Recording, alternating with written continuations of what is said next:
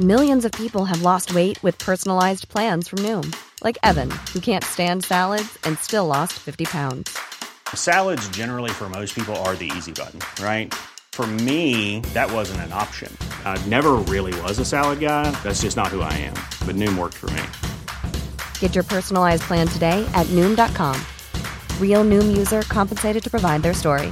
In four weeks, the typical Noom user can expect to lose one to two pounds per week. Individual results may vary. Il est midi, oui, il est midi, bonjour, soyez les bienvenus. Euh, je suis très heureux de vous retrouver. 12h, 14h, vous connaissez le rendez-vous, c'est Midi News Week-end, des témoignages, beaucoup de témoignages dans cette émission, vous verrez, des reportages, beaucoup de reportages également dans cette émission, et également des débats, beaucoup de débats, avec euh, notre grande équipe que je vous présente dans quelques instants. Et tout de suite, le sommaire de notre première heure. On commencera par nous poser une question. Oui, une question importante. Que se passe-t-il donc dans nos établissements scolaires, dans nos facultés Est-ce la fin d'un sanctuaire Avec deux exemples très concrets dans cette émission du malaise ambiant. Une expédition punitive au lycée euh, Stéphane Hessel, des Pernets, à la pause déjeuner, des individus cagoulés se sont introduits dans l'établissement. Ils s'en sont pris à un élève. Et puis Marseille, oui Marseille, on vous en a déjà parlé sur CNews. C'est le trafic de drogue qui congrène la vie des étudiants. Leur vie est rythmée par des points de deal et l'insécurité, c'est un sujet très concernant. C'est donc un sujet dans Bini News Weekend. Et on sera avec leur para, notre correspondante permanente à Marseille dans quelques instants. On vous reparle dans Billy News Weekend du feuilleton de ce début d'automne. Je vais pas mimer le bruit. Vous savez, ces petites bêtes, ces petites bêtes qui montent partout, les punaises de lit. Il ne faut pas sombrer dans la psychose, évidemment, mais dans un lycée du 12e arrondissement de Paris, les cours ont été interrompus hier, des punaises ont été repérées. Des professeurs ont fait valoir leur droit de retraite. Témoignage évidemment dans Billy News. Enfin, on évoquera les tout derniers chiffres de la lutte contre la fraude. L'assurance maladie a détecté au premier semestre des montants record, je dis bien des montants records de fraude, on en parle. Voilà pour votre menu, prenez place, merci de nous accueillir tout de suite. Place à l'info avec Mickaël Dorion. Bonjour mon cher Mickaël. Bonjour Thierry, bonjour à tous. Le prix Nobel de la paix décerné à, la militante iranienne Narges Mohammadi, la journaliste de 51 ans, est récompensée pour son combat contre l'oppression des femmes en Iran, un combat que la militante poursuit depuis une geôle de la République islamique. Vous en parliez euh, tout à l'heure Thierry, euh, les cours interrompus hier dans un lycée du 12e arrondissement de Paris. La raison, la présence dans l'établissement de punaises de lit. Un élève s'est fait piquer euh, mercredi soir et les professeurs ont fait valoir leur droit de retrait. Aucun n'a fait cours hier et ce matin, une assemblée générale avait lieu devant le lycée. Pour le moment, ils ne veulent pas reprendre les cours. Écoutez.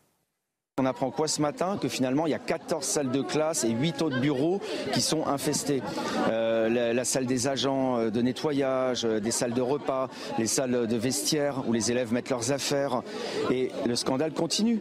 Là, le, recteur veut nous imposer l'ouverture du lycée aujourd'hui, lundi, et la désinfection aura lieu lundi soir. Donc là, là, on est carrément, enfin, sur de la, de la maltraitance. Ils savent que le lycée est infesté. C'est eux-mêmes hein, qui ont fait le diagnostic officiel et ils nous disent aujourd'hui vous bossez, lundi vous bossez, lundi soir, on verra, on va commencer à désinfecter. Trois personnes sont mortes en l'espace de 15 jours en Martinique après avoir contracté la dengue. Parmi elles, un enfant de 9 ans décédé cette semaine après plusieurs jours d'hospitalisation. La Martinique et la Guadeloupe se trouvent depuis la mi-août en phase épidémique pour cette maladie tropicale qui se transmet essentiellement par les piqûres de moustiques. Dans le reste de l'actualité, les prix des pommes de terre ne cessent de grimper. Le prix des pommes de terre est passé de 1,67€ en janvier dernier à 2,19€ le kilo au mois d'août. Une hausse qui ne fait pas les affaires des friteries. À Calais, dans certaines enseignes, les clients se font de plus en plus rares. Fabrice Elsner, Maxime Leguet. Avec l'inflation et l'augmentation du prix de la pomme de terre, les friteries accusent le coup. Ici, dans cette petite enseigne, les clients se font de plus en plus rares. Il euh, bah, y a des midis où on n'a que 5-6 clients. Donc malheureusement, on est obligé de faire avec. Pourtant, à première vue, dans cet autre établissement, véritable institution à Calais, les habitués sont toujours au rendez-vous, mais le comportement des consommateurs a changé. Une, deux fois dans le mois, alors qu'avant, on va venir vraiment euh, 4-5 fois. C'était vraiment plus souvent. Mais on essaie toujours de venir et de se faire plaisir. Ça s'en va? Une inflation qui touche aussi le propriétaire des lieux. Pour ce gérant de la friterie, l'augmentation du coût des matières premières est considérable. Les pommes de terre, l'huile, la viande, le pain, les fromages. Tout. Tout a augmenté en fait entre, entre 10 et 25% Une augmentation qui se traduit par une hausse des prix des sandwichs et boissons mais pas sur le prix des frites. Un choix délibéré pour satisfaire la clientèle. Les clients sont contents, ils ont toujours les frites au même prix. Euh, nous, on les moins forcément, puisque leur marge a fortement diminué. En moyenne, depuis le début de l'année, le prix de la pomme de terre a augmenté de 42,8%. Le diocèse de Marseille est dans le rouge après la visite euh, du pape. Il manque aujourd'hui 500 000 euros pour couvrir les frais de, ce déplacement qui a coûté 2,3 millions d'euros. Le diocèse a donc lancé un appel aux dons. Célia Gruyère. C'était une visite en grande pompe qui a coûté pas moins de 2,3 millions d'euros. La venue du pape à Marseille s'est révélée plus chère que prévu. 500 000 euros manquent pour boucler le budget. Alors, le diocèse se tourne vers ceux qui ont pu participer à l'événement. On essaye de, toucher les personnes qui, à travers les moyens déployés, et notamment ces écrans géants, la retransmission, etc., ont pu vivre cet événement, ont été touchés. Et voilà, c'est à eux qu'on s'adresse aussi en leur disant, bah, tout ça, ça nous a coûté des sous. Et, donc voilà, bah, maintenant, on fait appel aussi en disant, aidez-nous simplement à, à boucler le budget. 1,8 million a déjà été financé par les dons de mécènes, de partenaires ainsi que la quête de la messe ou la vente de goodies. Pour les 500 000 euros manquants, l'appel aux dons commence déjà à porter ses fruits. On est très très touché parce que depuis qu'on a commencé cet appel aux dons très vite, il y a des appels qui sont arrivés. J'ai entendu l'appel, je vais faire un don. Il y a des dons en ligne qui sont arrivés, etc. Donc on voit qu'il y a, on est très confiant. En fait, on, voilà, on sait que cet événement, il a, il a vraiment rejoint les gens, il a touché les cœurs. Ça a été un beau moment pour toute la France. Et pour faire un don, il est possible de le réaliser en ligne. Il suffit de se rendre sur la page du diocèse de Marseille où un lien renvoie directement sur un formulaire. Et puis l'Est du Canada a frôlé les 30 degrés euh, cette semaine. Le pays bat des records de chaleur pour l'automne, mais les températures devraient chuter d'ici quelques jours en dessous même des normales de saison et des flocons de neige sont attendus dans certaines régions du pays. Voilà Thierry ce qu'il fallait donc retenir de l'actualité à midi sur CNews. Merci mon cher Michael. Rendez-vous dans 15 minutes. 15 minutes, absolument. Allez, Midi News Weekend, c'est parti. Nous sommes ensemble jusqu'à 14h avec moi pour commenter cette actualité. Un plateau très féminin. Je m'en réjouis. Naïma M. Fadel, essayiste chargé de mission de la politique de la ville. Bonjour. Bienvenue. Vous me regardez avec des grands yeux comme ça. Bah oui, comme toujours. Je vous regarde toujours avec des grands yeux parce que je suis très attentive. Moi aussi. Céline Pina, politologue, journaliste à Causeur. Soyez Moi aussi, je vous dévore des yeux. Oh, ben arrêtez, ça me gêne. Najwa Alaïté va arriver, va nous rejoindre dans quelques instants. Pierre Lelouch, toujours aussi élégant, ancien ministre spécialiste de la politique étrangère. Soyez le bienvenu. Merci, cher ami, merci beaucoup de gentillesse. Nicolas Roux de Bézieux. On va parler. Et ça fait du bruit Des punaises de lit. Des punaises de lit. mais pas, que. Non, elles sont discrètes. Mais pas que. Mais pas que. On vous retrouve dans quelques instants, évidemment, et merci euh, d'être notre invité. Euh, je vous le disais, est-ce la fin d'un sanctuaire? On va poser euh, un peu cette question pour débuter nos deux heures d'information non-stop avec deux événements majeurs.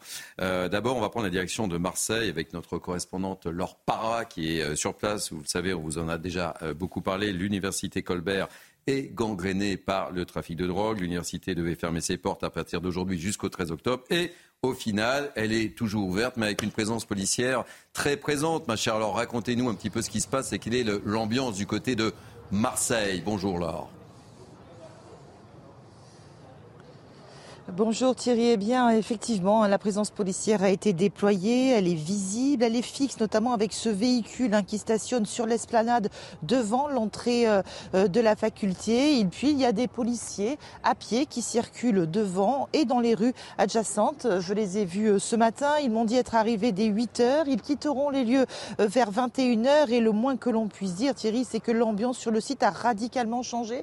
Deux exemples pour illustrer mes propos. D'abord, vous voyez, il y a ces mots et ces scooters garés devant avant la présence des forces de l'ordre. Les étudiants évitaient de laisser leur véhicule car ils craignaient des dégradations. Et second exemple, je l'ai vu ce matin et je l'ai vu là lorsqu'ils sont sortis après les cours de la matinée, eh bien ils se rassemblent, ils discutent, ils prennent le temps de boire un café, euh, de discuter entre eux, voire de fumer une cigarette devant l'entrée de cette faculté. Une étudiante m'a dit, à qui j'ai posé la question, que ça changeait absolument tout, qu'elle se sentait rassurée. Avant, ils sortaient et ils quittaient rapidement les lieux parce qu'il y avait des dealers parce qu'il y avait des clandestins, m'a-t-elle expliqué. Alors le dispositif est prévu à long terme. La préfète avant-hier nous disait, la préfète de police, l'État ne reculera pas face aux dealers. Mais la question qu'on se pose ici à Marseille, c'est qu'après cette faculté, après l'école de la Cayolle, hein, qui est une école qui se situe dans un quartier euh, difficile, combien va-t-il falloir déployer d'équipages de police devant des sites où on reçoit euh, des élèves ou des, enfants? Et l'État en a-t-il les moyens? Merci beaucoup, euh, Laure pour ces dernières informations. Alors, je, commençais cette, émission par cette question. On évoquera ce qui s'est passé dans quelques instants au lycée d'Épernay avec une scène de guérilla quand on voit ce qui se passe à Marseille, ce qu'on va évoquer du côté donc de, de ce lycée d'Épernay, est-ce que c'est pas la fin d'un sanctuaire, les établissements scolaires, les facultés gangrénées par la drogue, etc. En fait, voilà, euh, dans quel univers vit-on, euh, ma chère Céline? Je veux dire, c'est même pire que ça. C'est la fin de la promesse de base de la démocratie, en tout cas de l'organisation politique, puisque normalement, l'organisation politique commence au début, c'est-à-dire on cède la part de souveraineté qui est en nous en échange de la sécurité et on se constitue en société politique où on arrive à se gérer avec des lois, etc. Mhm. etc. Là, ce qu'on voit, c'est finalement un État qui n'est plus en mesure d'assurer la sécurité de son territoire dans son ensemble. Euh, finalement, c'était le cas avant. Avant, vous aviez par exemple une sécurité assurée dans les villes, et puis quand vous voyagiez de ville en ville, eh ben, c'était à vos risques et périls. Les routes étaient dangereuses, il y avait des brigands, etc. Et ce dont on a l'impression, c'est qu'aujourd'hui, on est dans une fin de civilisation et donc on retrouve à nouveau un territoire mité dans lequel vous avez des zones dans lesquelles vous êtes en sécurité et des zones dans lesquelles bah, vous êtes exposé à, tous les périls. Et ces étudiants le vivent au quotidien. Franchement, quand on entend, euh, voilà, il y a une voiture de police, etc., on, se dit, ça ne tiendra pas, ça ne durera pas, ou alors installer un poste de police. Mm. Mais en tout cas, on a le sentiment que de toute façon, la bataille à Marseille est perdue et que là, euh, bah, le point de deal a dû s'installer ailleurs et c'est d'autres habitants qui vont être durablement euh, impactés. On n'a pas le sentiment d'une reprise de contrôle. On a l'impression que ce qu'on nous montre, c'est de la pure communication.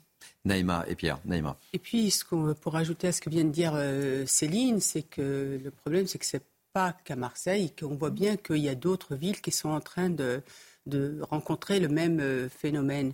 Pour rejoindre aussi ce qu'a dit euh, Céline, c'est que c'est vrai que la civilisation, c'est un moment où on, met on transfère notre sécurité et notre protection à l'État, qui devient l'État de droit. Et là, on voit bien que l'État du droit a du mal à affirmer son autorité. Vous savez, souvent, quand on a des policiers avec nous, et on, souligne toujours euh, leur investissement et, leur courage, mais souvent, quand on leur parle de zone de non-droit, ils disent non, il n'existe pas de zone de non-droit. Moi, dans toutes les villes où j'ai travaillé, euh, qui sont en, qui sont en, quartier euh, prioritaire, qui ont des quartiers prioritaires, je me rendais compte qu'en fait, en réalité, la police n'arrive pas à rentrer dans ces quartiers sans être caillassée. Les pompiers n'en parlant pas, euh, etc. Aujourd'hui, ce qui se passe est extrêmement grave parce qu'on voit bien que ce sanctuaire qui est effectivement euh, les collèges, bah les lycées et l'université. Et le pire, c'est que le directeur voulait fermer l'université. Mmh, mmh. Ça veut dire euh, reculer, plier, effectivement, et euh, donner gain de cause à et laisser euh, ces, ces, trafiquants prendre le dessus. Donc on peut se féliciter que le ministre Darmanin et que la, la ministre Agresti-Roubache aient réagi rapidement en disant non, on ne ferme pas. Mais effectivement, combien de policiers il nous faut aujourd'hui? Le problème, il est extrêmement grave parce que en fait, ce n'est pas d'aujourd'hui. Et encore une fois, ça fait longtemps, depuis 40 ans, j'ai écrit un livre sur, mm. euh, sur, sur, ce phénomène où on a laissé passer les choses avec le pas de vague, en répondant par euh, notamment des actions sociales, culturelles, j'en ai souvent parlé, et en ne répondant pas tout simplement par des moyens ou des actions qui permettent d'éviter de, que même ces jeunes-là, parce que c'est souvent des mineurs,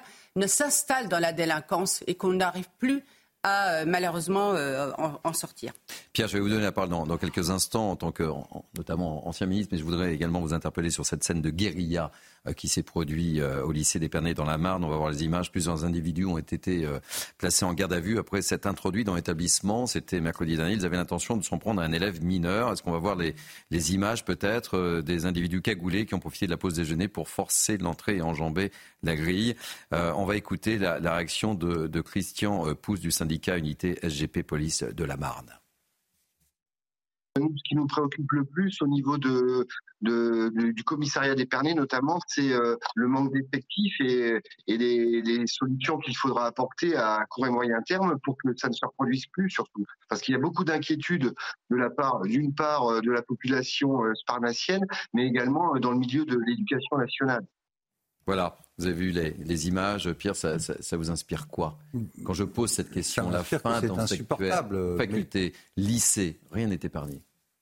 Si vous parlez euh, aux parents, c'est insupportable. Il n'y a pas qu'à Épernay. Hein. Mhm. À Paris, euh, même dans les banlieues chics comme Neuilly, euh, il y a sans arrêt des attaques sur les élèves à l'entrée des écoles pour se faire détrousser. C'est permanent. Donc on est rentré maintenant dans un système où non seulement il n'y a plus de protection pour les de sanctuaires en milieu scolaire ou universitaire, mais où c'est au contraire des zones de, deal ou de mmh. pillage. Euh, il y a un délitement euh, bien connu de l'autorité. Moi, je, l'ai constaté, mais ça fait des décennies que ça mmh. dure. Euh, j'ai été élu la première fois en 1993 dans le Val d'Oise avant d'être élu à Paris. J'ai vu les premières émeutes, j'ai vu, euh, j'ai vu tout ça se développer euh, autour de nous.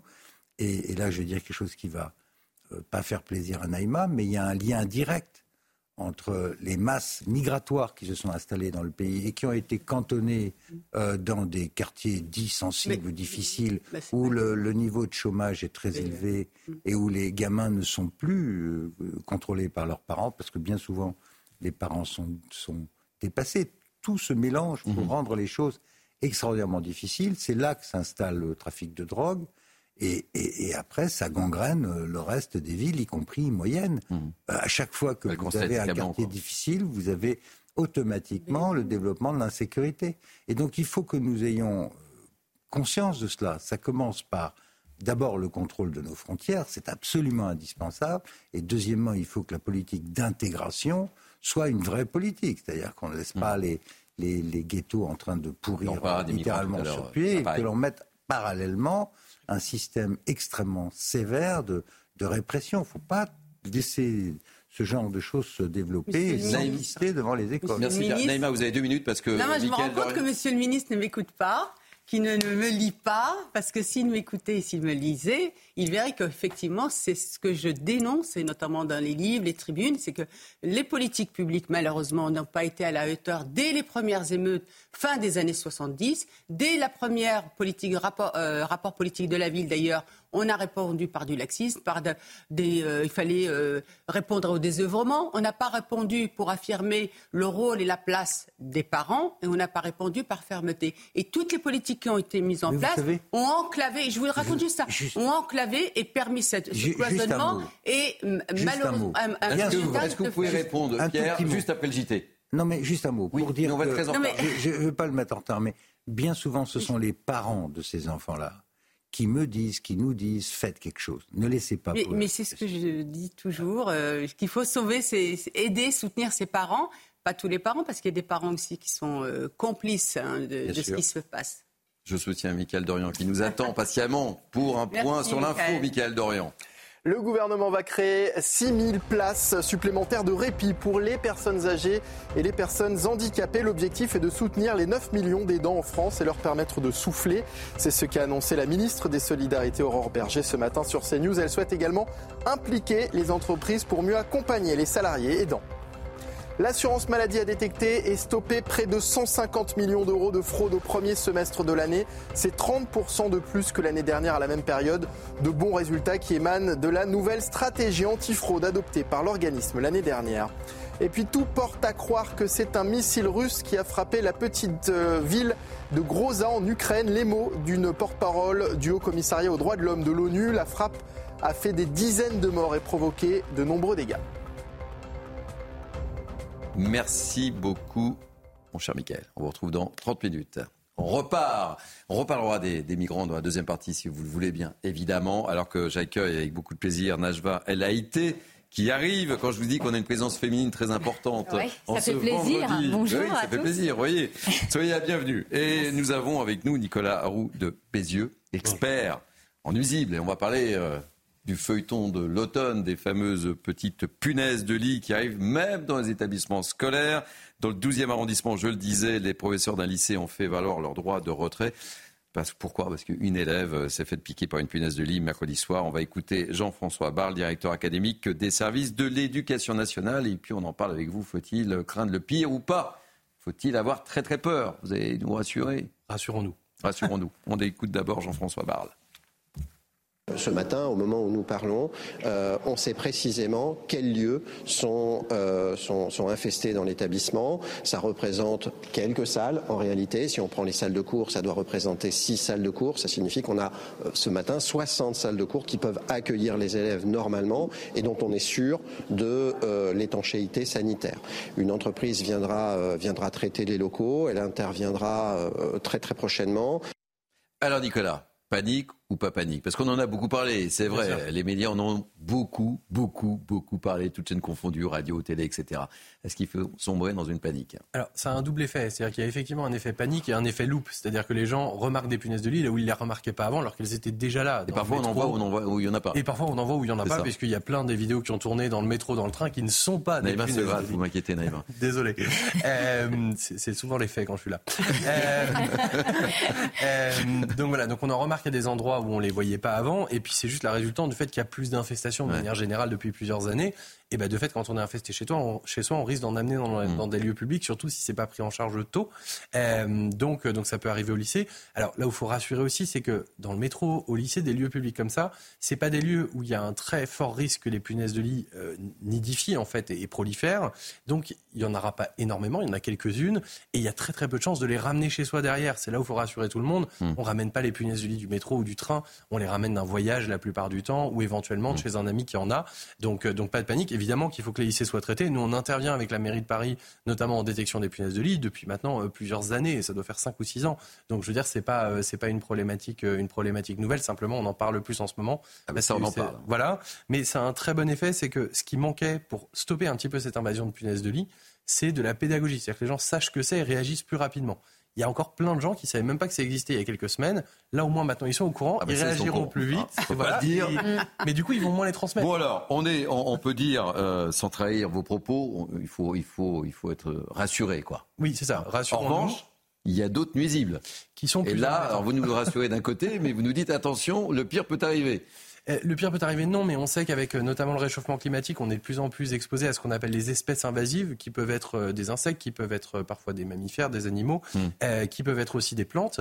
Il faut avoir conscience que les espèces invasives dans le monde, c'est une étude du CNRS, c'est 69 milliards de dollars par an. Hmm. C'est- extrêmement cher et ça, c'est juste les dix principales. Il y a notamment la fourmi de feu qui est arrivée récemment en Europe, en Sicile. En fait, on a un vrai problème, c'est qu'on détecte pas assez précocement l'introduction de ces espèces qui arrivent par euh, les échanges de marchandises très souvent, comme le frelon asiatique. On les détecte pas assez tôt sur le territoire, ce qui fait qu'on s'en rend compte quand elles sont déjà bien installées et qu'on peut plus régler complètement le problème. On peut juste le contenir. Il faudrait vraiment que le gouvernement développe. Il y a un truc très simple qui réglerait ce souci-là. C'est une petite appli. Tous les gens ont envie de savoir quand on voit un insecte chez soi et qu'est-ce que c'est. Une petite appli du gouvernement, on Comme prend des photos. Bonne idée. Voilà. Et en fait, plantes, ouais. exactement, on prend une petite photo et en fait derrière, soit on est capable d'identifier tout de suite le nuisible de manière automatique avec de l'IA, quelques questions, euh, soit on n'y arrive pas et dans ce cas-là, il y a un entomologue qui regarde. Ça permettrait d'avoir des données sur l'implantation des différentes espèces partout et de détecter beaucoup plus tôt l'implantation des espèces. Le frelon asiatique, si on avait éliminé les deux premiers nids quand ils sont arrivés en 2004, on l'aurait pas sur notre territoire à l'heure actuelle. Futur ministre de l'écologie. Ouais. C'est quoi, fourmi de Nicolas feu Roux de Bézieux. Alors, fourmi de feu, c'est une petite fourmi qui a une piqûre qui est extrêmement douloureuse. Elle coûte 6 milliards de dollars par an aux États-Unis. Elle est présente sur tous les continents. Elle n'était pas encore en Europe. Et en fait, ça fait déjà depuis 2019 que les habitants en Sicile avaient remarqué des piqûres dans cette région-là. Simplement, comme il n'y avait pas de dispositif en fait pour comprendre que c'était une espèce qui était euh, ce qu'on appelle alloctone, c'est-à-dire qui n'est pas locale, euh, ben, on s'en rend compte seulement maintenant. Donc, il y a déjà maintenant plus de 88 fourmilières, je crois, sur place. Donc c'est trop tard pour éradiquer complètement les choses. Et malheureusement, via les échanges de marchandises, il y a un port juste à côté, c'est sans doute comme ça qu'elles sont arrivées. Via les échanges de marchandises, on craint que ça s'élargisse à l'Europe. Merci et mille fois. Euh, deux mots peut-être pour exercer vos cordes vocales, euh, Najwa, ah, sur, la punaise, de lit.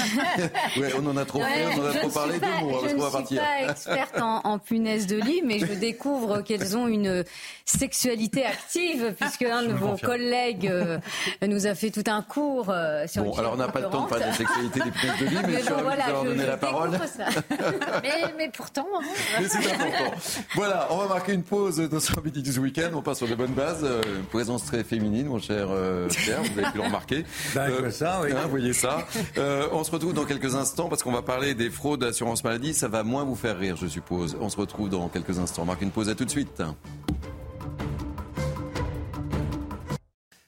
Il se passe des choses sur ce plateau, je ne peux pas vous raconter. Mais enfin, bref, nous sommes ensemble jusqu'à 14h.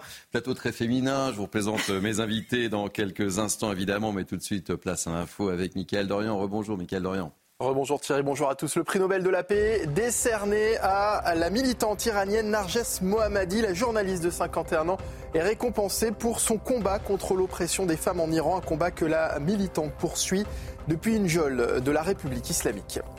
Le dernier adieu à Jean-Pierre Elkabach, le journaliste, sera inhumé cet après-midi au cimetière du Montparnasse à Paris. La cérémonie aura lieu à 16h. Jean-Pierre Elkabach est décédé ce mardi à l'âge de 86 ans. Et puis la vaccination des canards contre la grippe aviaire en France inquiète les pays importateurs. Les États-Unis, le Canada ou encore le Japon craignent de voir la maladie se propager dans leur pays et ont commencé à restreindre leurs importations de volailles françaises. Des mesures aux conséquences économiques pour l'instant limitées. Merci Mickaël. On vous retrouve dans 15 minutes évidemment. Je vous présente euh, mon plateau de grands témoins, un plateau très féminin. Naïm Fadel, Céline Pina, Najwa Elaïté et Pierre Lelouch. Ça va Pierre, vous ne vous sentez pas trop seul? Bah, grâce à vous, non. Mais il se sent bien entouré. bien entouré. Très bien entouré. Allez, on va euh, aborder un autre sujet qui va moins euh, vous faire sourire. On sera dans quelques instants avec Charles Pratt, ancien euh, magistrat que vous connaissez tous évidemment. On va parler de la lutte contre les fraudes à l'assurance maladie. Plus de 146 millions ont été détectés et stoppés au premier trimestre de cette année. C'est 30% de plus en un an. Explication Tony Pitaro et Marie-Victoire Dieudonné. Et on ouvre le débat juste après. L'assurance maladie avait dû lever le pied pendant la crise sanitaire, mais elle entend désormais redoubler d'efforts pour identifier et lutter contre les fraudeurs. Et les résultats sont encourageants. Au premier semestre de l'année, elle estime avoir stoppé 150 millions d'euros de fraude. Un fait marquant, deux tiers des montants de fraude concernent des professionnels de santé.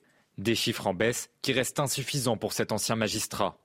Je rappelle que euh, nous sommes sur plusieurs centaines de milliards d'euros de dépenses annuelles hein, d'assurance maladie, euh, et que donc si on prend euh, un taux de fraude qui est assez classique de 5%, eh bien 150 millions d'euros de fraude détectée, c'est très très en deçà de la réalité de la fraude en France à l'assurance maladie. Alors comment mieux lutter contre la fraude? La solution prioritaire, c'est de traiter ce problème du surnombre d'assurés sociaux euh, pris en charge en France par l'assurance maladie, mais qui concerne d'ailleurs après toutes les branches de la sécurité sociale, hein, pas simplement les problèmes de maladie. Euh, c'est d'ailleurs ce que disent les deux inspections, hein, l'IGF et l'IGAS. Euh, c'est ce que je répète depuis des années et des années, et c'est ce que le gouvernement manifestement n'a pas mis en, en œuvre. Pour mener la guerre aux fraudeurs, l'assurance maladie a annoncé se doter de 60 cyber-enquêteurs et promet d'accompagner les professionnels pour éviter les erreurs de facturation bonjour. On vient de vous voir dans le sujet. Vous avoir euh, par l'intermédiaire d'un sujet, c'est bien, mais vous avoir en chair, en os pour débattre avec mes grands témoins, c'est encore mieux. Euh, donc c'est pas assez. Bonjour, d'abord, euh, Charles Pratt. C'est pas assez en fait. Hein. Bah, écoutez, évidemment, c'est pas assez. on, l'a répété dans le sujet, 150 millions d'euros de fraude détectée au premier semestre, c'est bien, c'est 30% de plus que l'année dernière. Il y a du progrès. Euh, mais euh, quand vous avez des centaines de milliards euh, d'euros de dépenses d'assurance maladie, je ne sais plus à combien on est, on doit être à 250 milliards ou quelque chose comme ça de prévu de mémoire sur les comment sur le l'ONDAM, sur l'objectif national de dépenses d'assurance maladie. Ben voilà, quand vous appliquez les taux de fraude classiques, on est très très très en deçà de la, la fraude qu'on peut estimer, dont on peut estimer être victime globalement chaque année. Donc oui, il y a des progrès à faire. Euh, et puis, euh, il faut aussi peut-être euh, commencer à aller chercher d'autres types de fraudes que celles qu'on va chercher en général. Euh, on ouvre le débat évidemment avec mes, mes invités. Najva, euh, on va pas reparler des, des punaises de lit évidemment. On va parler d'un sujet un petit peu plus voilà. Euh, ça vous inspire quoi? Et l'assurance maladie se félicite elle quand même malgré tout et, et malgré ce que dit euh, Charles Prats évidemment de, de, de, ces résultats, mais c'est pas assez, dit Charles. C'est sûr quand on voit les chiffres, ce n'est pas assez et, vous, et le magistrat le rappelait entre 185 et 215 millions d'euros de fraude, c'est énorme. Ah oui, énorme. Alors est-ce qu'on se donne les moyens de de lutter contre cette fraude-là, euh, je ne pense pas. Et d'ailleurs, le magistrat euh, le disait très justement. Et ça concerne tous les professionnels de santé. Ça va de l'infirmier au médecin généraliste, aux maisons de santé, puisque là aussi, il y, a des, contrôles aussi qui sont menés, mais pas suffisamment, hein, euh, concernant aussi ces centres de santé qui, fraudent également.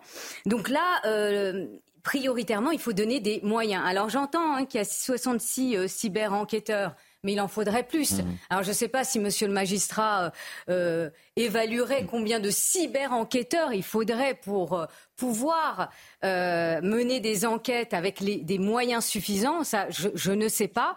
Mais en tous les cas, les moyens sont bien en deçà pour euh, mener euh, une lutte sans merci contre les fraudeurs. Quelle réponse, Charles Prats, à Najwa? Eh ben, écoutez, je, je, pense que ce n'est pas une question de cyber-enquêteur, encore une fois. Euh, là, vous voyez, on, on met l'accent sur les professionnels de santé. Il y a un petit peu un, une manière de, de mettre à l'index, de clouer au pilori les médecins, les infirmiers, etc., les transporteurs sanitaires.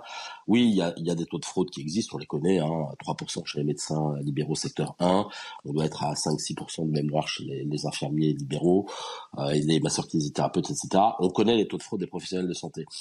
Euh, et puis l'assurance maladie nous dit, et tout le monde vous dit dans la presse, oui, mais la fraude à l'assurance maladie, c'est d'abord les professionnels de santé. Vous voyez bien, euh, c'est eux qu'on trouve. Ben oui, mais les fraudeurs euh, qu'on trouve, c'est ceux qu'on cherche. Mmh. Donc si on ne va pas chercher euh, d'autres types de fraudeurs et notamment les assurés sociaux euh, qui frauderaient, eh ben on va pas les détecter. Si on les cherche pas, on va pas les détecter. Et donc après, on a beau jeu de dire la fraude à l'assurance maladie, ce sont les professionnels de santé et c'est pas les assurés sociaux. Ce n'est pas vrai la fraude à l'assurance maladie, c'est fondamentalement et d'abord en volume financier une fraude d'assurés sociaux. Oui, il y a des professionnels de santé qui fraudent, mais c'est aussi, ce sont aussi des assurés sociaux. Vous savez, je vous redonne ce chiffre qui est euh, flagrant. Enfin, tout le monde le comprend. Euh, la Cour des comptes en septembre 2020 nous disait qu'on avait 75 millions 300 000 assurés sociaux pris en charge en France pour 67 millions d'habitants. Le dernier rapport de l'inspection générale des finances et de l'inspection générale des affaires sociales d'avril 2023, ils nous disent qu'il y a encore 73 millions 100 000 assurés, euh, assurance maladie pris en charge en France. On est 68 millions. Donc vous voyez bien qu'on a, on, il est là le problème. Massivement, il est là le problème. Qui sont ces 4, 5 millions de gens qu'on prend en charge, pour qui on paye, hein, tout simplement, on paye pour ces gens-là, alors qu'ils sont pas sur le territoire français. Qui sait Et est-ce que la solution, c'est pas d'abord d'attaquer ça à, avant d'aller effectivement euh, traquer les centres de santé qui fraudent, les médecins qui fraudent, etc. Oui, il y a des professionnels de santé fraudeurs, mais en grande masse budgétaire, le problème, ce sont les millions d'assurés sociaux pris en charge en trop. Merci Charles Prats. Réaction Pierre Lelouch et Namiam Fadel. Bah, je crois que là, on nous parle de 60 cyber-enquêteurs. On fait un exercice de com aujourd'hui sur ce sujet. La vérité, c'est qu'il manque un, un projet d'ensemble et un système d'ensemble pour euh, vraiment économiser une grande partie de cet argent qui est, qui est dilapidé. Je prends un exemple. Euh, il y a un certain nombre de pays au monde, euh, vous allez aux États-Unis par exemple, où vous ne pouvez pas acheter autant de boîtes de médicaments que vous voulez. Euh, en France, c'est illimité. Vous pouvez, si vous voulez des médicaments, vous allez voir 4 ou 5 médecins à 25 euros la consultation et vous avez un stock de médicaments que vous pouvez envoyer ou revendre ou faire ce que vous voulez avec. Personne ne viendra vous contrôler. Et ça, c'est juste pas possible. Et c'est pourtant ce qui se passe parce qu'on ne veut pas aller chercher les fraudeurs et puis que ça rend service aussi à l'industrie pharmaceutique qui, elle, vend des boîtes. Alors tout le monde y trouve son compte. La fraude, elle nourrit tout ça. Mais on, prenez, chiffres, ensuite euh, euh, un certain nombre de métiers euh, nouveaux, les audioprothésistes par exemple. À partir d'un certain âge, beaucoup de gens en France ont besoin d'audioprothèses. Mm. Bon, il y a des gens très sérieux et bien souvent les, les personnes qui vont ont des mutuelles très courtes. Mm et payent beaucoup d'argent. Quand vous voyez euh, que dans certaines zones, je pense à l'article de ce matin du Parisien sur la Seine-Saint-Denis, où on découvre qu'il y a des dizaines de millions d'argent volés euh, par des, des, prétendus audioprothésistes qui ouvrent la boutique, personne ne contrôle rien, personne ne contrôle rien. on a des, ordonnances de complaisance, on trouve des gens qui ont 20 ans, qui n'ont pas besoin de ces trucs-là, mais qui ont des, milliers d'euros remboursés, alors là, complètement, c'est là que ça devient très injuste pour ceux qui ont vraiment besoin de ce genre d'équipement. Donc il y a un travail vraiment de fond à faire sur, bien sûr, les professionnels, mais M. Pratt dit justement, on sait que ça tourne autour de 3-4%. Mais il faut le faire. Il y a tous ceux qui abusent, il y a tous ceux qui revendent, et puis il y a toutes ces professions qui ne sont pas réglementées sérieusement et qui tirent sur la vache à lait, mmh. puisqu'on peut euh, euh, commander des machines, les revendre ensuite deux, plusieurs fois. J'ai vu cela. Donc euh, tout ça, malheureusement, est connu, et, mais il n'y a pas de plan d'ensemble qui regarde qui bénéficie de quoi et, et une volonté politique d'agir, d'agir et, de mettre en cause ceux qui profitent du système, bien souvent au détriment de ceux qui sont mal couverts, parce qu'il y a plein de gens, croyez-moi, qui n'ont, hmm. je pense à plein de métiers où, vous devez avoir une mutuelle qui est pas bonne et qui vous, avec l'âge, vous, vous met dans une situation très difficile. Ou si vous avez une pathologie lourde. Hein. Deux mots, Naïma et, Céline, sur le, sur le sujet. Si M. Pratt, c'est Si, si, euh, euh, Charles Pratt est toujours là. Euh, en fait, moi, je pense qu'il y a une politique volontaire, effectivement, comme vous disiez, Monsieur le Ministre, qui suppose des moyens. Qui suppose des moyens. Et moi, je m'étonne que déjà, par rapport à ce qu'avait dénoncé M. Pratt, déjà, le nombre de d'assurer qu'il ne va pas du tout avec le nombre euh, d'habitants. Il y a quand même un, problème et je pense que déjà le gouvernement aurait dû faire le nécessaire, et notamment en croisant tout simplement carte d'identité, carte nationale d'identité, carte vitale, carte nationale d'identité. Euh, et puis en plus, rappelez-vous qu'à un moment, on, avait, on devait avoir notre photo sur notre carte euh, euh, vital. Ça, je crois que ça a été un peu euh, abandonné. Et puis, il y a aussi la question du croisement des fichiers. Donc, je voudrais voir avec M. Prats, parce que je crois que lui a travaillé sur une méthode qui permettait d'être beaucoup plus efficace. Deux, mots, euh, Charles. Hein, oui, non, là, effectivement, le, problème, c'est, j'en ai discuté avec Gabriel Attal quand il était encore ministre du Budget au mois de mai dernier. Euh, et je lui, avais, je lui avais dit, hein, et en plus, je savais pas qu'il avait le rapport de l'IGF et l'IGAS euh, dans le, dans le bureau, euh, qui disait la même chose. le problème, c'est cette, ce surnombre d'assurés sociaux. Et la méthode, elle est assez simple, c'est la biométrie. En fait, il faut sécuriser l'identité sociale par la biométrie et donc certifier à nouveau l'ensemble des numéros de sécurité sociale pardon, avec les empreintes biométriques par exemple. Et donc pour être sûr que Charles Prats, on associe à son numéro de sécurité sociale son empreinte et qu'avec son empreinte, il ne va pas se créer de multiples identités. Et donc en faisant comme ça ce qu'on appelle un réenrôlement de la population dans le, le système social, ça permettra de faire sortir de ce système tous ceux qui ne sont pas sur le territoire, qui n'ont rien à y faire, qui ont des identités multiples, etc., etc. Alors c'est pas un travail qui se fait en cinq minutes. Hein. Euh, moi j'avais évalué à une législature pour le faire parce que ça prend du temps de reconvoquer tout le monde, de bien vérifier les choses, de mettre euh, tout en place. Euh, c'est très différent de ce qu'on appelle la carte vitale biométrique, c'est autre chose. Là, c'est vraiment la sécurisation sociale, la sécurisation pardon biométrique de l'identité sociale. Mais c'est un travail qui va de toute manière falloir faire. D'autant plus que le gouvernement a voulu euh, rentrer dans un système, vous savez, où ils vont verser les allocations sans que les gens les demandent. Donc vous imaginez bien que si on commence à verser des allocations euh, à 5-6 millions de gens en plus que de gens qui existent, ça va encore plus mal se passer que ça se passe aujourd'hui. Donc le principe, c'est de sécuriser la base euh, et là-dessus, euh, bah, écoutez, euh, il faut voir ce que veut faire le gouvernement, surtout ce que veulent faire les administrations. Pierre Lelouch, qui a été ministre, sait bien ce que je veux dire à, ce niveau-là. il sait pertinemment qu'un ministre, bah, parfois, a du mal à manœuvrer son administration et que c'est très très compliqué, souvent pour le politique, de faire bouger les choses. La, la première chose qu'on vous dit quand vous êtes ministre, c'est ah non, Monsieur le ministre, vous pouvez pas. c'est la, la première chose la première chose qu'on vous dit quand vous arrivez et que vous découvrez les, dossiers. Cela dit, il a raison, M. Pratt, sur euh, le réenrôlement de la population. Je pense aussi que la technologie, alors pour le coup, l'intelligence artificielle va vraiment nous aider parce que si on fait euh, ce réenrôlement de la population, on va très vite voir s'il y a des abus. Parce qu'à 23 ans, vous n'avez peut-être pas besoin d'audioprothèse, par exemple. et on va pouvoir croiser les pathologies avec les âges, les provenances, les zones géographiques. Et du coup, on va pouvoir zoomer assez vite là où il y a des fraudes, ce qui n'est pas le cas aujourd'hui. Sur la, juste un truc. Oui, Pour- parce sur que- la question de la biométrie, Mm. ça permet aussi de refaire le lien entre citoyenneté et sécurité sociale, parce que la sécurité sociale, c'est l'expression concrète de notre citoyenneté, du fait que nous sommes une Puis communauté nationale et unie et de la contribution. et du rôle de l'impôt. Donc euh, Non, non, ça a un la- lien aussi du avec la travail, parce que tout ça a été construit au lendemain de la Seconde Guerre mondiale sur l'idée que la sécurité sociale était en échange du travail. Et Sylvain Foirat et les communistes euh, qui ont fait cela ont, pensé un système contributif, pas un système distributif à l'aveugle, à tout, au tout venant. C'est pour ça que c'est en faillite notre système aujourd'hui. On referme le chapitre assurance maladie. Il ne me reste plus qu'à vous remercier, Charles Prats, euh, ancien magistrat. Merci encore pour toutes ces explications ô combien importantes. Il est là, il est bien présent. C'est Mickaël Dorian et c'est l'info qui est de retour, Mickaël.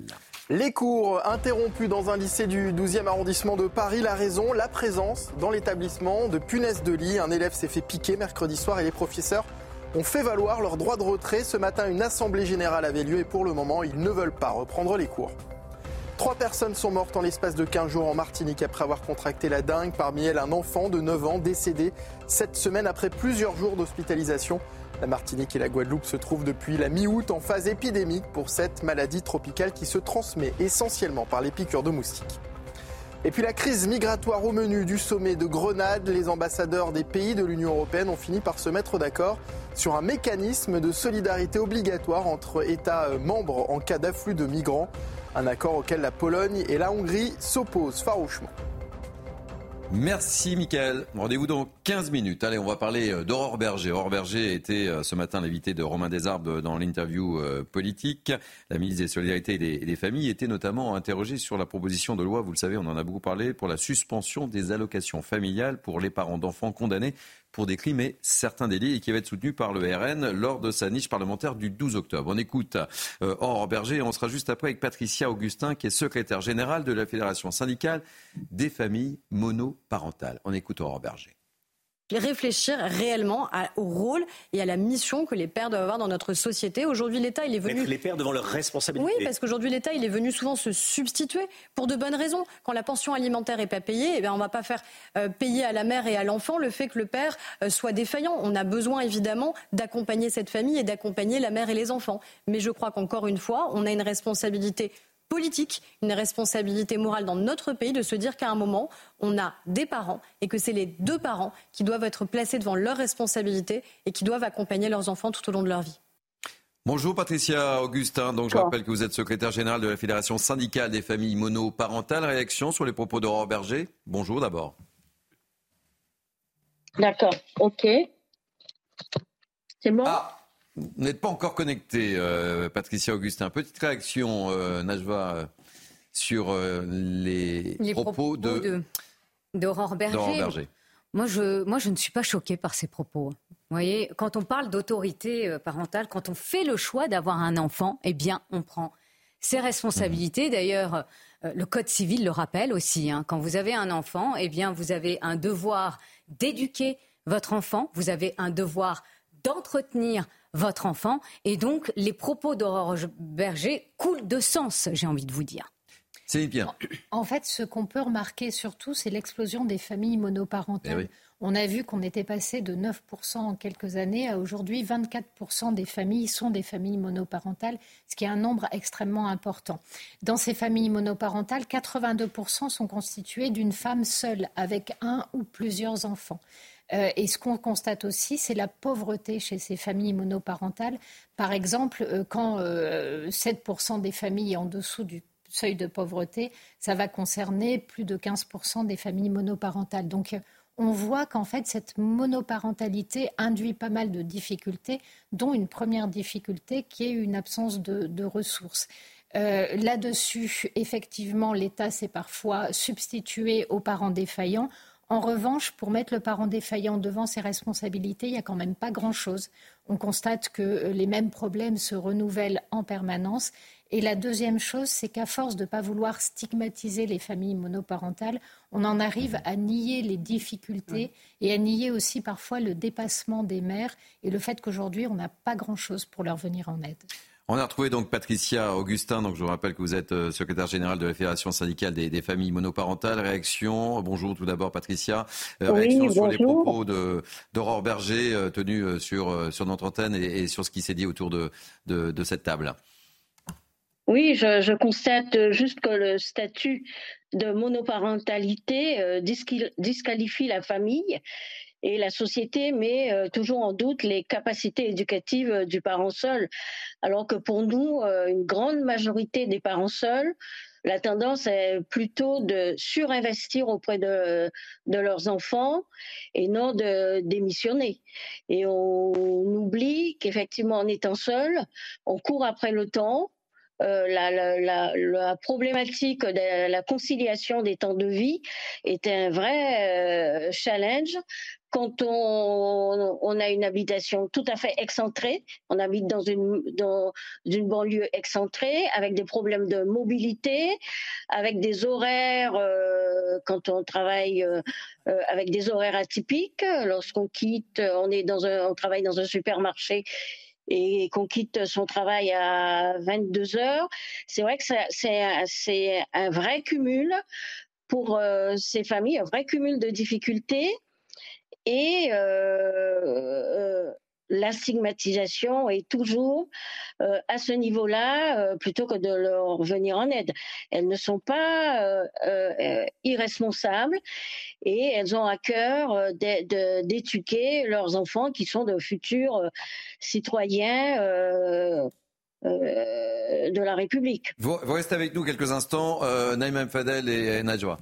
Moi, ce que j'ai entendu aussi ce matin, Aurore Berger, c'est qu'elle qu'elle parlait aussi de, renouer avec la politique hmm. familiale, ce qui avait été supprimé par euh, François Hollande et qui a vraiment impacté aussi euh, la natalité et tout ce qui se déclinait avec, notamment les modes de, garde. Alors, euh, Madame parlait de ne pas stigmatiser, mais je crois qu'on ne stigmatise pas hmm. quand bah on, on pose voilà, une, problématique. On l'a vu d'ailleurs hmm. dans les différents problèmes euh, éducatifs ou les problèmes de, dont les parents avaient besoin de, soutien. on voyait bien que c'était souvent des familles monoparentales parce que, comme elle l'expliquait, eh elles sont beaucoup plus euh, en difficulté parce que souvent les mamans sont seules pour euh, s'occuper des enfants. Moi aussi, je voudrais poser aussi une, une, autre, un autre sujet dans cette question de la monoparentalité, qui en vérité, on a aussi des modèles familiaux en France qui ne sont pas en fait monoparentales. Moi-même, j'ai travaillé quand j'étais délégué du préfet sur la décohabitation des familles polygames. C'est-à-dire que l'État n'accepte pas la polygamie. Donc, qu'est-ce qu'on a fait On a, avec, euh, effectivement, donc, au lieu de, de, effectivement, de, de, au lieu de, de, poursuivre pénalement ces familles, on leur a proposé de, de cohabiter pour celles qui voulaient bien. Et on l'a fait avec des associations, euh, notamment. Donc c'était quoi? C'était que les familles, elles deviennent familles monoparentale, mais en vérité, il y a toujours le papa qui est là. Mhm. Merci beaucoup Patricia Augustin. On aurait pu poursuivre le débat, Pierre, évidemment. Malheureusement, vous entendez la petite musique. Euh, merci euh, Patricia Augustin, mais on reparlera évidemment de, ce sujet au cours d'autres émissions de, de News Weekend et autrement sur d'autres émissions sur CNews évidemment. On marque une pause et on, se retrouve dans, dans, quelques instants évidemment pour la deuxième heure de Mini News Weekend. Ne zappez pas, on se retrouve dans quelques instants. À tout de suite. Il est 13h, soyez les bienvenus. Rebonjour, très heureux de vous retrouver pour cette deuxième heure de Bee News Weekend. Vous voulez connaître le menu? Eh bien, je vous le donne tout de suite. Regardez le sommaire. On commencera par évoquer la situation de migrants au Jardin des Halles dans le 18e arrondissement. Les migrants sont de plus en plus nombreux. Les habitants du quartier, eux, sont de plus en plus inquiets. Selon certains élus parisiens, c'est une conséquence directe de la crise migratoire à Lampedusa. On en parle évidemment avec mes grands témoins du jour. On parlera également, oui, on parlera de Salah Abdeslam. Il pourrait ne pas revenir en France. La Belgique veut le garder car elle estime que ses conditions d'incarcération ne respectent pas la Convention européenne des droits de l'homme. Les victimes du terroriste islamiste sont révoltées. Noémie Schulz, notre spécialiste pour justice, est avec nous. Elle nous dira tout. Enfin, un sujet, oui, un sujet très concernant, surtout si vous aimez les frites. Eh bien, sachez-le, oui, les frites subissent l'inflation. Si, si, c'est un sujet sérieux. Le kilo de pommes de terre est plus cher et les frites sont donc plus chères. On en parle et demain à Arras, et je vous jure que c'est vrai, se déroulera le premier championnat du monde de la frite. Vous le voyez, on est dans l'actualité Amélie News. Bon appétit si vous êtes à table, si vous nous suivez. Prenez place tout de suite. Il est lui bien en place. C'est Mickaël Dorian. Rebonjour Mickaël. Rebonjour Thierry, bonjour à tous. Euh, un lycée du 12e arrondissement de Paris. Les cours euh, sont interrompus dans ce lycée. La raison, la présence dans l'établissement de punaises de lit. Un élève s'est fait piquer mercredi soir et les professeurs ont fait valoir leur droit de retrait, mais le rectorat en a décidé autrement. L'établissement restera ouvert. Mathilde Ibanez, Florent Ferraud. Dès l'ouverture de l'établissement, rares sont les professeurs ou élèves à avoir franchi les portes. Pourtant présents devant le lycée, ils sont venus manifester leur inquiétude suite à l'infection de plusieurs salles de classe par des punaises de lit. On a dit hier qu'on était ouvert à tout pour euh, travailler. Par contre, on n'est pas ouvert à avoir des punaises de lit chez nous et à payer 2000 euros à nos frais. Donc on n'est pas du tout ouvert à l'idée de rentrer et de se mettre en danger, euh, euh, voilà, euh, alors qu'on sait qu'il y a des, enfin, au moins 14 salles qui sont infestées. Lors d'une nouvelle assemblée générale, les professeurs ont décidé de faire valoir leur droit de retrait. Mais pour le rectorat, la situation ne se justifie pas. Le lycée reste ouvert aujourd'hui. On sait précisément quels lieux sont, sont, sont infestés dans l'établissement. Ça représente quelques salles en réalité. Si on prend les salles de cours, ça doit représenter 6 salles de cours. Ça signifie qu'on a euh, ce matin 60 salles de cours qui peuvent accueillir les élèves normalement et dont on est sûr de euh, l'étanchéité sanitaire. Les salles infectées ont été barricadées et interdites d'accès, comme ici dans le CDI où le signalement a débuté mercredi soir. Ce lycée n'est pas le seul infecté. Plusieurs autres établissements ont eux été fermés ces derniers jours après la découverte de punaises de lit. Les suites du procès dit de l'attentat de Magnanville devant euh, la cour d'assises de Paris, un procès suivi par Célia Barotte euh, du service police-justice de euh, CNews. Bonjour Célia. Alors aujourd'hui, le complice présumé du terroriste est entendu à la barre, Célia. Oui, et ça le comble aujourd'hui pour l'interrogatoire de Mohamed Abérouz. Dans l'assistance, la présence encore de nombreux policiers et d'anciens collègues de Jessica Schneider et Jean-Baptiste Salvin, mais aussi de deux frères de l'accusé, dont Sharafdin Abérouz, qui avait été mis en examen euh, suite à l'attentat. La tension monte dans les débats à quelques jours du délibéré. L'interrogatoire de l'accusé a été interrompu ce matin suite à un vif échange entre euh, les avocats de la défense et le président de la cour d'assises au sujet de l'exactitude d'un témoignage qui affirmerait, selon l'accusation et le ministère public, que Mohamed Lamina Beyrouz a déjà appelé à tuer. Selon l'accusé, je cite, Depuis le début de cette affaire, on cherche le coupable idéal. L'auteur de l'attaque, on le connaît, il est décédé et il ne peut plus répondre de ses actes. Mohamed Lamina Beyrouz dit avoir conscience qu'il y a des imams qui instrumentalisent la religion, mais il a déclaré Je ne suis pas un abruti qui suit bêtement. L'interrogatoire de Mohamed Lamina Beyrouz doit se poursuivre tout au long de la journée et nous allons le suivre pour CNews. Merci beaucoup Célia Barotte et les images de Milan Gustalo. Dans le reste de l'actualité, audience euh, suspendue hier au procès de Redouane Faïd en raison d'un bug technique. L'un des accusés qui bénéficie du statut euh, de repenti a vu son visage dévoilé hier euh, dans la salle d'audience, salle qui a rapidement été évacuée. Le parquet de Paris a annoncé l'ouverture d'une enquête. Et puis opération nettoyage de la Marne à moins d'un an des Jeux Olympiques. Un réseau d'eau usée de 27 km va être créé afin que les habitations puissent s'y raccorder. Mais pour cela, les propriétaires vont devoir mettre la main à la poche. Reportage de Juliette Sadat. Le pari est ambitieux. En bord de Marne, ce sont pas moins de 8700 habitations dont les eaux usées se jettent actuellement dans les eaux pluviales, causant une pollution du fleuve très importante. Le plan Marne propre est donc lancé. 27 km de réseau d'eau usée devraient être mis en place. Une fois les travaux effectués, les propriétaires sont invités à s'y raccorder à leurs frais. Alors pour convaincre, les arguments sont avant tout financiers. Grand Paris Grand Est va également aider les particuliers, euh, tantôt en effet pour donner les informations concernant donc, la mise en conformité, mais euh, derrière cela, également pour le compte des propriétaires, faire réaliser les travaux et les propriétaires n'auront plus qu'un reste à charge euh, qui, leur seront, euh, qui, leur seront à régler. Coût des travaux estimé à 7 800 euros par foyer. En cas de non-conformité, les pénalités s'élèveront à près de 500 euros chaque année. Une grande opération nettoyage à moins d'un an des Jeux Olympiques. Un délai un peu court pour les professionnels des bords de Marne.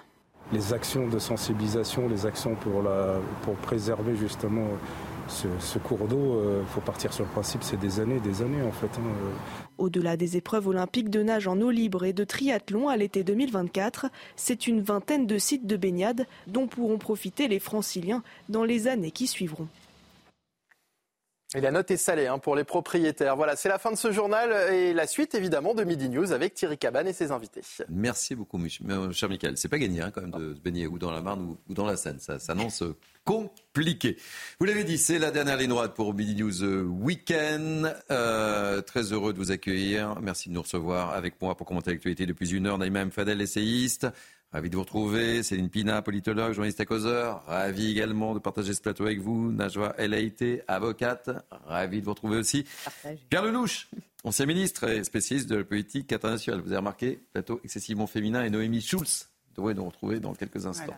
Aïe, aïe, aïe. Vous pas résister. Allez, on entame, parce qu'on a beaucoup de sujets encore, et je me dépêche, on a beaucoup de sujets à aborder d'ici 14 euh. On va prendre la direction du nord de Paris. Pourquoi? Parce que l'arrivée de nouveaux migrants inquiète les riverains, je vous le disais. Ces derniers jours, les habitants constatent une augmentation du nombre de migrants, notamment au Jardin des Halles, dans le 18e arrondissement. Regardez ce reportage de Fabrice Elsner avec le récit de Michael Dos Santos et Marine Sabourin. On en parle juste après. À tout de suite. Entre les nouveaux migrants installés au nord de la capitale et les habitants, la cohabitation est difficile.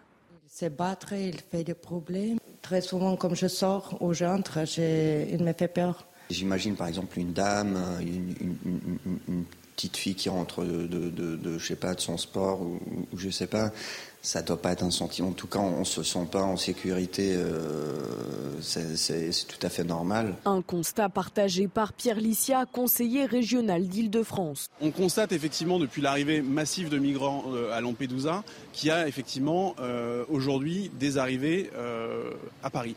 Euh, on le constate et c'est d'autant plus une situation qu'on pouvait anticiper. Il y a énormément, de problèmes de toxicomanie et que je crois que c'est criminel de laisser s'installer sciemment des migrants, donc des populations dans un état euh, de détresse humanitaire au milieu euh, de consommateurs et surtout de trafiquants de crack. À la mairie de Paris, cet élu de l'opposition réclame des mesures fortes. J'appelle de mes voeux un grand plan d'urgence pour le nord-est de Paris pour sortir les personnes migrantes de la rue. C'est la dignité qu'on leur doit et ainsi régler le problème des riverains qui en première ligne subissent des nuisances et des désagréments. Pour cet élu, la solution passe également par l'Europe. En ce moment, les 27 pays membres échangent sur une réforme de la politique migratoire. Pierre, Pierre Lelouch, Gérald Darmanin avait annoncé un pas de migrants de Lampedusa. Ça va être compliqué. Hein. Ça s'annonce compliqué là. les jardins des Halles, c'est une euh, verrue permanente. Hein, dans, pour tous ceux qui ont été, euh, comme moi, élus parisiens, c'est une vieille histoire. Hein. Les, les évacuations, elles sont euh, récurrentes depuis une bonne dizaine d'années. Hein. Et à chaque fois, il s'agit de sortir euh, mhm. plusieurs milliers de personnes.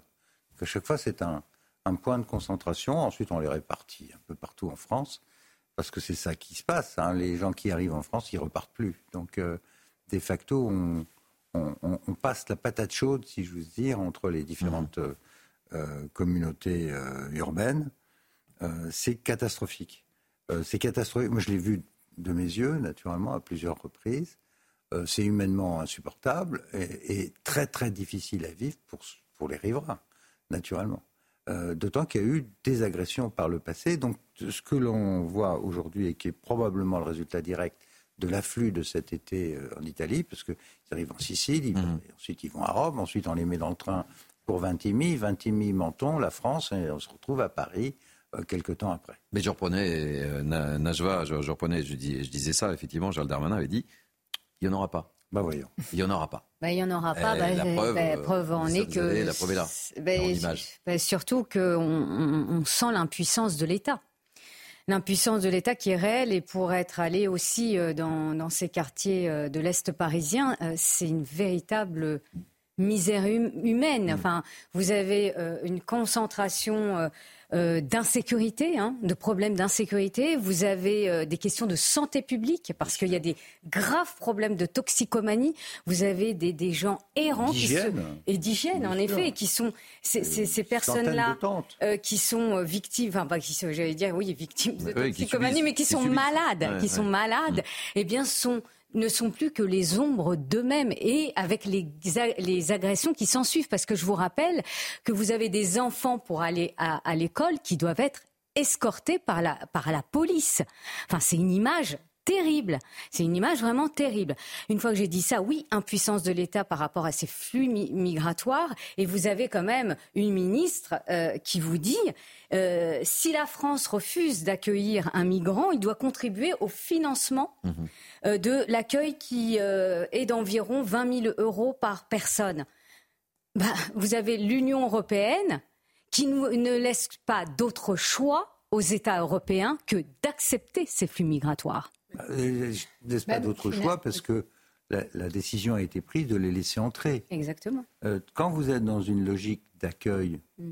eh ben, on, on paye des conséquences de l'accueil. Ou alors vous êtes dans une logique de protection des frontières, ce qui est quand même la première responsabilité de l'État, mais ça n'est pas la position qui a été adoptée par les Européens. Et donc Mais- on va le payer jusqu'au bout. qui- ce- Naïma. Ce qui est intéressant, c'est, vous avez entendu le, le reportage, à un moment donné, on dit on leur doit euh, la dignité humaine. En fait, la vérité, c'est qu'on ne doit rien. Autrement dit, quand quelqu'un vient chez vous, il est de votre intérêt plutôt de l'accueillir que de le laisser en déshérence totale, mais la vérité est que vous ne leur devez rien. Il y a une construction, en fait, c'est comme si, et c'est toute la construction de l'esprit décolonial qui tend à dire, en fait, la prospérité des pays riches, des pays occidentaux, de l'Europe, a été bâtie sur l'exploitation d'autres pays. C'est faux. Ça ne veut pas dire qu'on n'en est pas exploité. Ça veut dire que notre prospérité, elle vient avant tout de notre créativité, de notre capacité à avoir mis en place une industrie, de notre, de notre histoire, et etc. Et elle n'est pas du tout liée, ça a pu aider, mais elle n'est pas liée à de l'exploitation. Donc aujourd'hui, on nous dit, vous devez payer pour tout ce que vous avez fait. Donc ces gens-là, non seulement vous devez les accueillir, mais vous devez les financer. Et la vérité, c'est qu'aujourd'hui, on est au bout de cette logique que plus personne n'a envie d'accueillir, qu'il n'y a pas les moyens pour financer quoi que ce soit, et qu'en plus, la plupart des gens qui arrivent arrivent avec une construction de haine et de rejet de l'Occident, des valeurs démocratiques euh, et des, Quand on voit aujourd'hui l'Afrique, la manière dont l'Afrique regarde la France, et quand on voit les milliers et les milliers de personnes qui se déversent, on se dit à un moment donné, il y a quelque chose qui n'est pas cohérent. Quand vous grandissez dans un lycée français, que vous êtes imprégné d'un certain esprit et que vous avez envie de venir en France parce que vous voulez partager les libertés qui vous attirent, alors là, mais euh, les bras grands ouverts, c'est vraiment intéressant, on peut se mélanger parce qu'il y a une base commune. Aujourd'hui, il n'y a plus de base commune.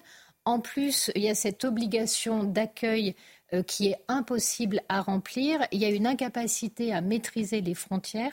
Tout cela ne peut que mal finir. La vérité, c'est que dans la situation dans laquelle on est, à part accepter à un moment donné d'ouvrir des camps de réfugiés avec tout ce que ça signifie, eh bien, on sait très bien que c'est devant nous.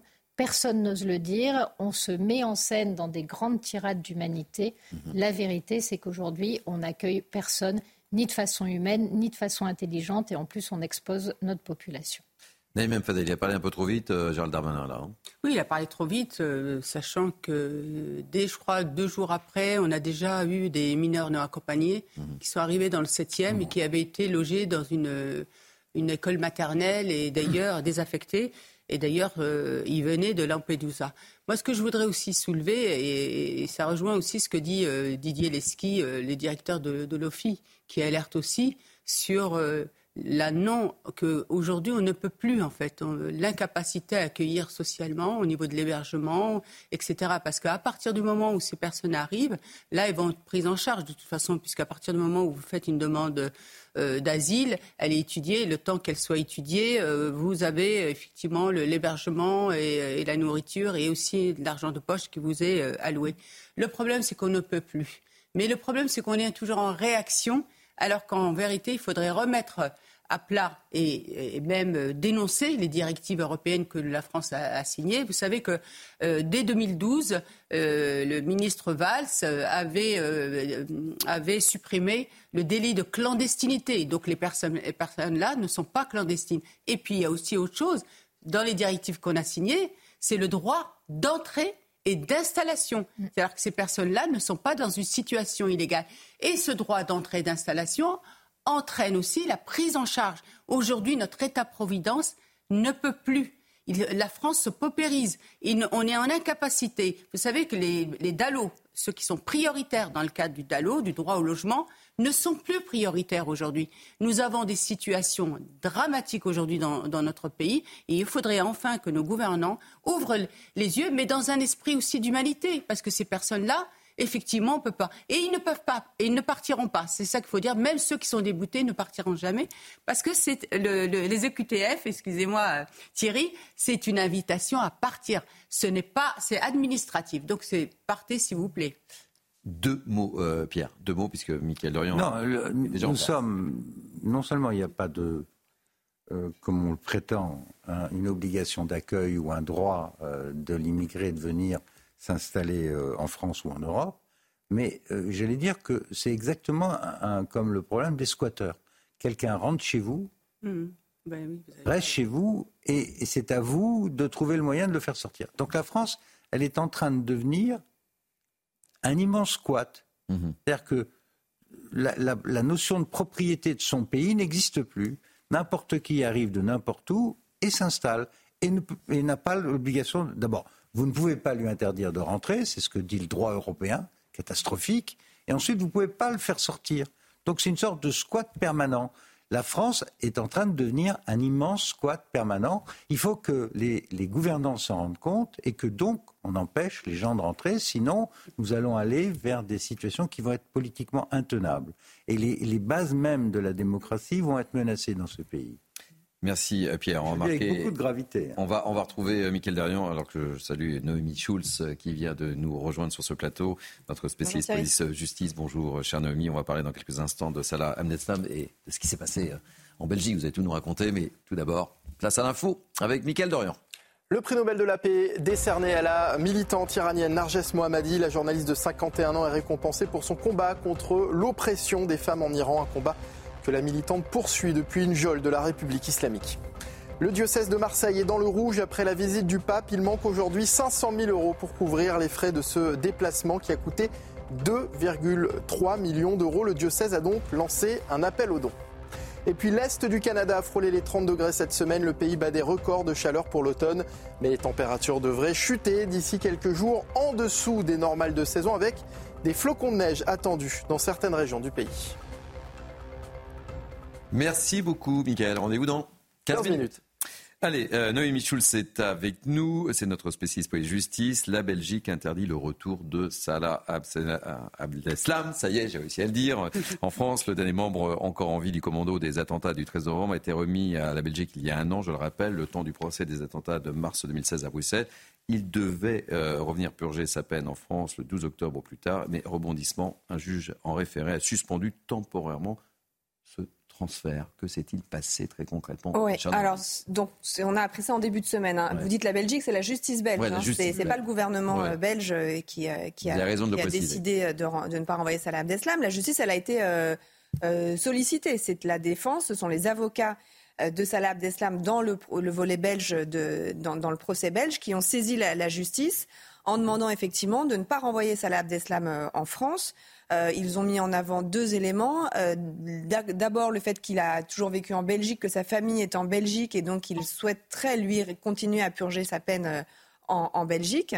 Et puis, ils, ont, ils ont plaidé, ils ont invoqué le fait que la perpétuité incompressible à laquelle il a été condamné en France était assimilable à un traitement inhumain et dégradant car elle interdirait tout espoir de libération et de réinsertion.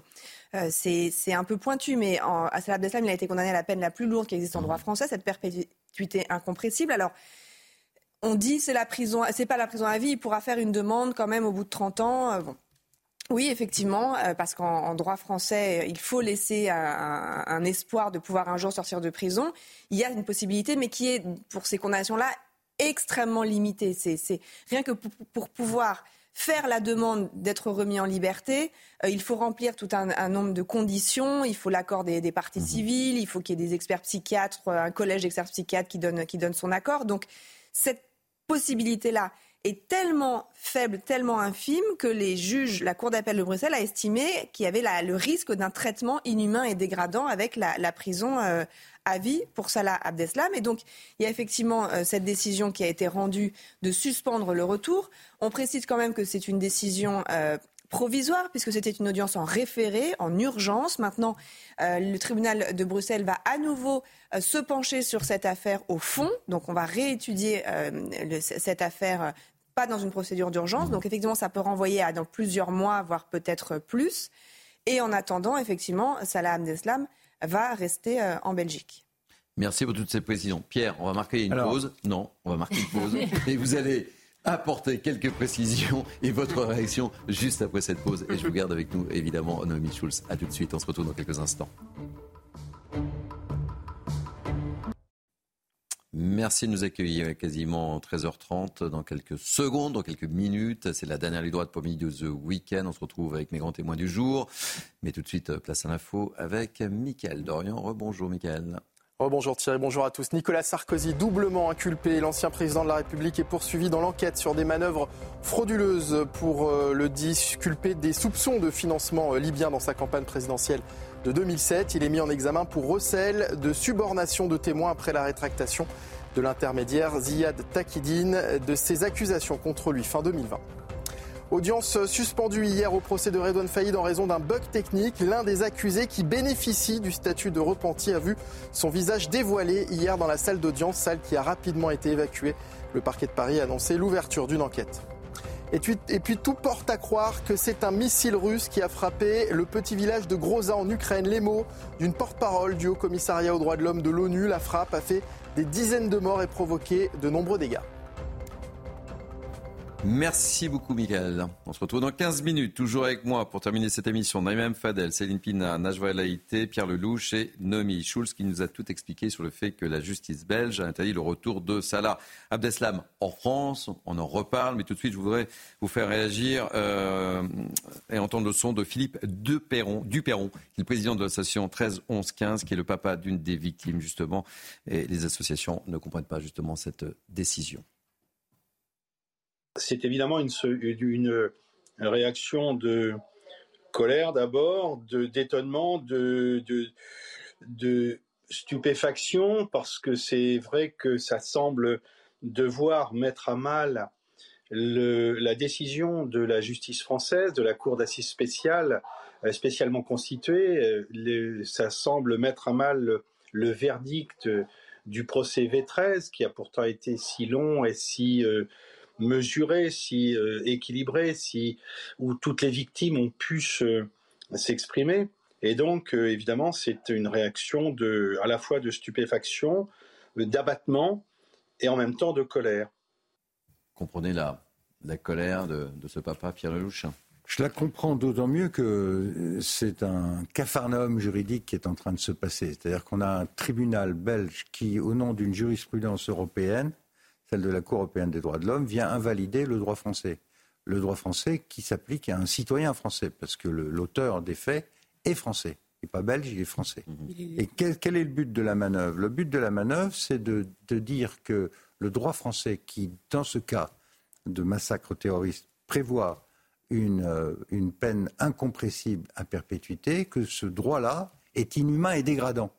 Et du coup, c'est le droit belge qui s'appliquerait, qui lui prévoit que l'auteur peut être mis en liberté au bout de 20 ans, c'est-à-dire que dans quelques années, ce personnage-là, qui est complice euh, des, attentats où nous avons perdu 130 citoyens français, sans parler des blessés, ce personnage-là pourrait se trouver libéré si euh, une commission de juristes euh, belges l'autorise, ce qui ne pourrait pas être le cas en France. Donc, en réalité, on est en train de vider son sens d'une décision de justice souveraine, mhm. parce que la justice, elle s'exerce au nom du peuple français, qui a été attaqué. Un tribunal belge décide que non, finalement, ça, c'est pas humain et c'est dégradant. Au nom de quoi? Au nom de la Convention européenne des droits de l'homme, qui permet à la Cour européenne, et c'est pas la première fois, d'appliquer l'article 3 en particulier de cette convention, et qui dit bah, si, si, jamais on l'expulse ou quoi que ce soit, il va être en, dans, une situation où il est mis en danger. On a eu plusieurs, on a lu le cas de terroristes français condamnés que la France ne pouvait pas euh, expulser dans le pays d'origine, en l'occurrence l'Algérie, parce que la Cour européenne l'avait interdit. Donc on est en train de... Et cette même Cour, euh, par ailleurs, rend complètement impuissant l'État français en matière de contrôle de l'immigration. Donc, de deux choses l'une. Ou bien on considère que le droit français l'obligation de l'État français de défendre ses frontières, de protéger son peuple n'a aucun sens, et on confie tout ça à Bruxelles et à la Cour de Strasbourg, ou bien on reprend le contrôle, et dans ce cas-là, en effet, il va falloir passer par une procédure référendaire pour sortir de la Convention européenne et faire en sorte que cette jurisprudence ne s'applique pas automatiquement en droit français. Mais dans l'espèce, je termine, ce qui est incroyable dans cette histoire, c'est que la Cour passe par le droit belge pour ensuite euh, s'appliquer à la France, ce qui est complètement fou. Demi Schulz. Je crois juste qu'il faut bien expliquer, c'est que euh, ce qu'on voit, est-ce qu'il est protégé par la justice belge? Euh, Salah Abdeslam, il a été jugé aussi pour les attentats de mars 2016 et, je ne crois pas que la, Belgique euh, ait particulièrement envie d'être tendre avec Salah Abdeslam. Ce qui est sûr, c'est que la période de sûreté incompressible n'existe pas en Belgique. Je crois que la période de sûreté, la période de sûreté est de 15 ans et donc à partir de là, on peut faire des demandes de remise en liberté n'est pas parce qu'il fera des demandes de remise en liberté que Salah Abdeslam sera mm. remis en liberté. Je crois que c'est tout quand même mm. l'importance, outre le fait que cette décision-là, elle va peut-être évoluer, elle n'est pas définitive, mais c'est de dire qu'il aura cette possibilité. Ce que dit la Cour européenne des droits de l'homme, c'est qu'il faut qu'il y ait la possibilité de pouvoir entrevoir la possibilité un jour de sortir. Encore une fois, ça ne veut pas dire que Salah Deslam va sortir dans 15 ans. Honnêtement, je.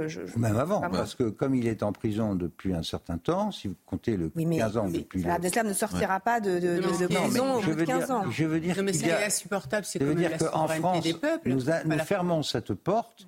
La Belgique l'ouvre en s'appuyant sur une jurisprudence que de la Cour européenne des droits de l'homme. Je trouve ça euh, scandaleux en termes de, l'application de notre propre droit sur un crime commis en France par un citoyen français. et là, il y a un, juge belge qui dit bah non, c'est inhumain et dégradant. Euh, dernière, réaction. Euh, oui, alors, non, mais pour revenir sur ce qu'a dit Noémie Schulz, c'est-à-dire les mots ont un sens. En effet, Salam al-Islam n'est pas protégé, il a, il a été condamné. Et c'est vrai que c'est cette histoire de période de sûreté, de peine incompressible qui fait que euh, la Belgique, et je dirais ce que j'en pense, hein, euh, la Belgique, enfin la justice belge estime euh, que il sera, enfin il, subira des traitements dégradants, etc. Mais en soi, c'est un véritable mmh. scandale. Pourquoi? Parce que c'est une gifle, une véritable gifle pour les 131 victimes des attentats du 13 novembre 2015. Et puis, excusez-moi du peu, la France est un État de droit. Moi, je rappelle que je rappelle que la, la, la, Belgique, enfin la justice belge, a été condamnée par la Cour européenne des droits de l'homme euh, parce qu'elle elle ne respectait pas euh, les délais raisonnables pour traiter d'une procédure. Donc, de quoi on parle? La France est un État de droit. Il y a une décision de justice. Elle n'a pas à, à, garder de manière provisoire. Bon, certes, il y a une décision de justice de de la Cour d'appel de Bruxelles, mais qui est en soi incompréhensible, incompréhensible. C'est deux mots, très rapidement, parce que je voudrais qu'on parle d'une autre histoire derrière. Il y a un contexte belge. Rappelez-vous de l'histoire de l'imam Iqiyoussen, eh la Belgique et... Personne n'oublie. Hein. Et notamment Bruxelles, il y a une forte influence des islamistes et ils ont une lecture de la France. La France est islamophobe et jusqu'à présent, euh, cette imprégnation devient une sorte de fond d'écran partagé par un certain nombre de Belges et ça donne ce résultat-là. Ce résultat est lié à la profonde influence islamiste que l'on peut constater en Belgique aussi. Allez, l'autre histoire sur laquelle j'aimerais vous faire réagir euh, très rapidement, et Noémie va nous expliquer, c'est au procès de l'évasion de Redouane Faye, dont on a beaucoup parlé. Hein. Le visage d'un accusé comparaissant euh, caché a été montré sur les écrans destinés au public par erreur. Et ça fait beaucoup, beaucoup, beaucoup de bruit. Euh, mais c'est un bug technique, c'est quoi? C'est une énorme bourde. Alors on ne sait pas. Une enquête a été ouverte. On va essayer de comprendre ce qui s'est passé. On, va expliquer un peu. Depuis le début de ce procès, euh, un des accusés euh, qui comparaît caché parce qu'il a changé d'identité, il a changé de vie, sa femme et ses enfants aussi. Il est ce qu'on appelle un repenti. En 2017, il a balancé euh, plusieurs figures du grand banditisme corse, dont Jacques Mariani, ah qui est d'ailleurs jugé dans ce procès et qui est par ailleurs soupçonné dans une affaire de double assassinat à l'aéroport de, de Bastia. Cet homme qu'on va donc appeler Marc, il est en permanence, euh, vous savez qu'un procès est public, donc mmh. les journalistes peuvent y assister, mais il y a du public aussi. Vous pouvez, vous, demain, vous rendre à la cour d'assises pour assister à ce procès. Euh, et donc, il est en permanence caché par des paravents. Il, il comparaît libre, il n'est pas détenu, il n'est pas dans le box des accusés. Et euh, il avait été interrogé une première fois sur sa personnalité, il s'était avancé à la barre, on avait mis les paravents, et à ce moment-là, la caméra a été coupée, puisqu'il y a dans ces salles cette salle qui est immense, c'est la salle qui avait été construite pour les attentats du 13 novembre, euh, des écrans pour permettre au public qui est loin en fait des, magistrats, loin des personnes qui témoignent, de voir et d'entendre surtout ce qui se passe. Euh, hier, donc, il était appelé à la barre pour, euh, pour être interrogé sur les faits qui lui sont reprochés. Il notamment, il explique qu'il a mis en relation Redouane Faïd et Jacques Mariani pour organiser l'évasion de Redouane Faïd. Et euh, là, on m'a raconté, parce que moi je n'étais pas hier dans la salle d'audience, mais euh, ce qui s'est passé, c'est-à-dire qu'il euh, a commencé à parler, les journalistes prennent des notes et tout, puis à un moment, il y des gens se sont levés la tête et ont vu sur les écrans le visage de cet homme. Mais visiblement, la cour, les magistrates euh, les, magistrats de la, cour d'appel et les avocats, eux, n'avaient pas ce retour-là ou ne l'ont pas vu en tout cas. Euh, il y a eu un bruissement dans la salle, ça a fait plutôt rigoler du côté des, proches, des partisans de Mariani qui sont présents en nombre dans cette salle d'audience. Euh, et puis au bout d'un moment, bien sûr, ils s'en sont rendus compte. L'avocate de cet homme a pris une chemise, a essayé de lui, masquer le visage. Il y a eu bon, un peu de, de cafouillage. L'audience a été suspendue pendant près d'une heure et à la reprise de l'audience, la présidente de la cour d'assises a dit visiblement une photo a été prise d'un écran. C'est parfaitement interdit. On n'a pas le droit de prendre une photo d'image de ce qui se passe dans une salle d'audience. Et cette photo aurait été diffusée sur les réseaux sociaux. Donc là, elle a demandé aux gendarmes qui s'assurent de la sécurité de vérifier les téléphones portables de toutes les personnes du public. Mais sauf qu'il y avait eu une suspension d'une heure, donc éventuellement, la personne, si la personne, une personne a pris une photo, elle a pu, pour le témoin, elle a pu partir. En attendant, ce matin, l'avocate de cet accusé, Clarisse Serre, a dit que son client n'était pas en état de comparaître, elle non plus. On imagine bien sûr euh, le, choc. Euh, l'audience a donc été suspendue jusqu'à lundi. C'est un procès où le, calendrier est déjà très serré, où il y a beaucoup de retard. Euh, certains avocats excluent pas de faire une demande de renvoi définitif parce qu'il faut aussi savoir qu'il y a un juré populaire et que tout ça crée quand même un climat assez particulier. C'est-à-dire que on n'est pas plus seulement dans l'histoire de famille, on a aidé notre frère à, s'évader, c'est aussi, euh, vous avez un repenti euh, euh, du grand banditisme corse. Donc voilà. Donc il y a une certaine incertitude qui plane sur la, suite de ce procès. on en saura plus lundi matin.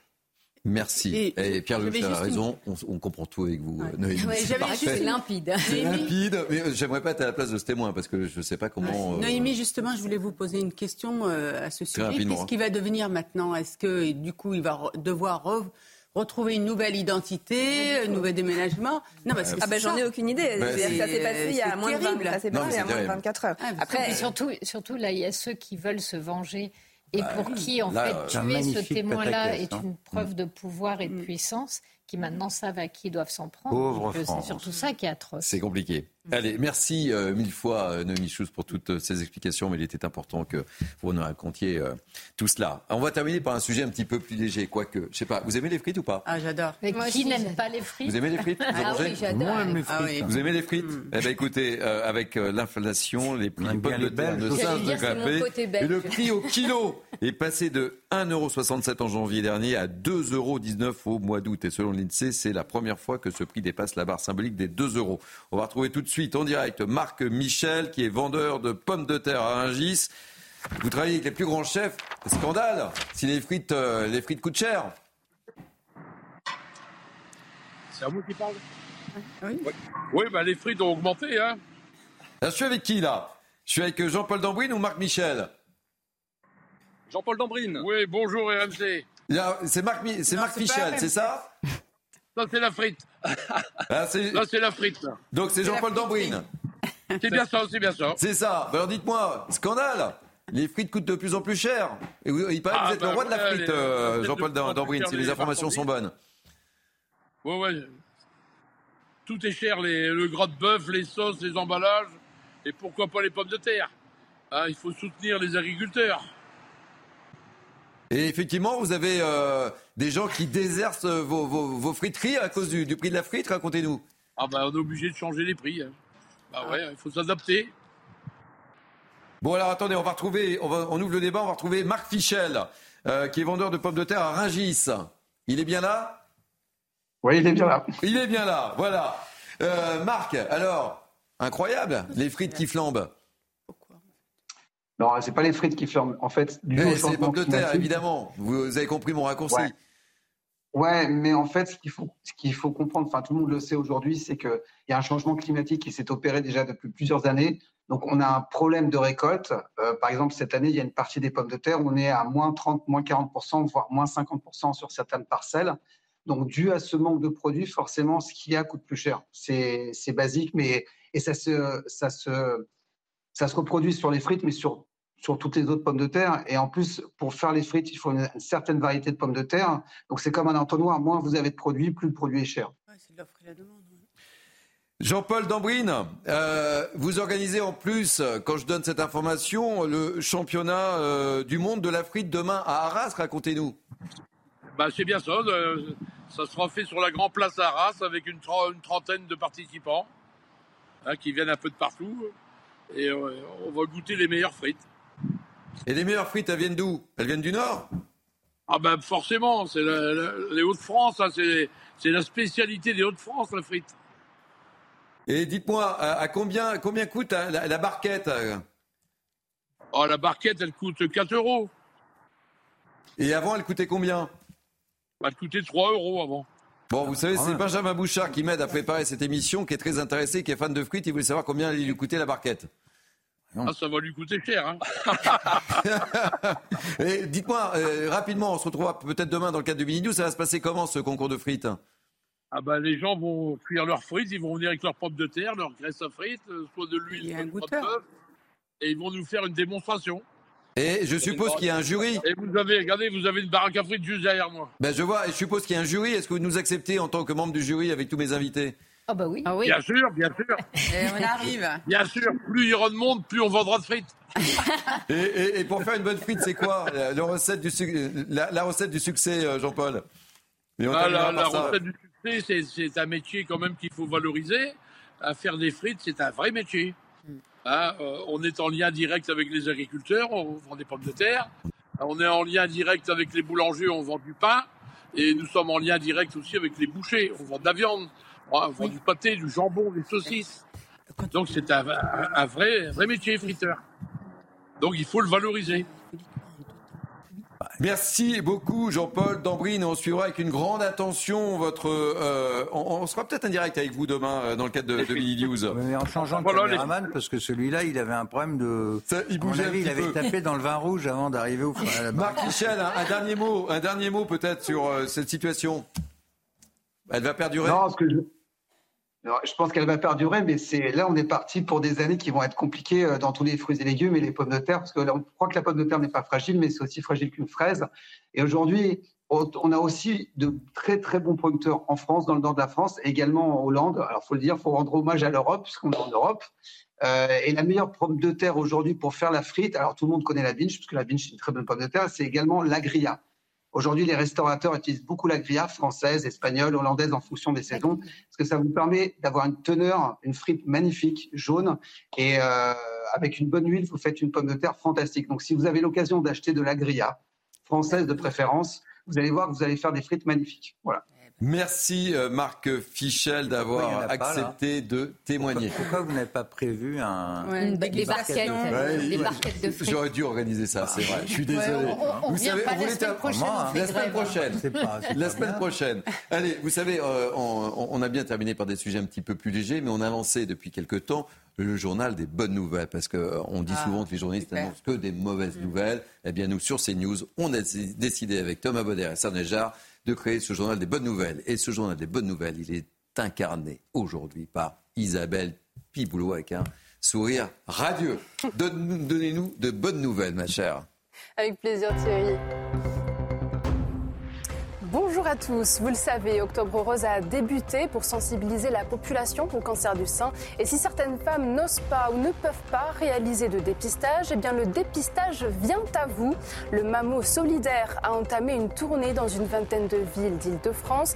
Il s'agit d'un camion équipé de technologies de pointe dans lequel vous pourrez passer votre mammographie gratuitement, comme dans un cabinet classique. On le rappelle, un dépistage précoce maximise les chances de guérison du cancer. Vous pourrez retrouver le Mamou solidaire sur les routes jusqu'au 3 novembre.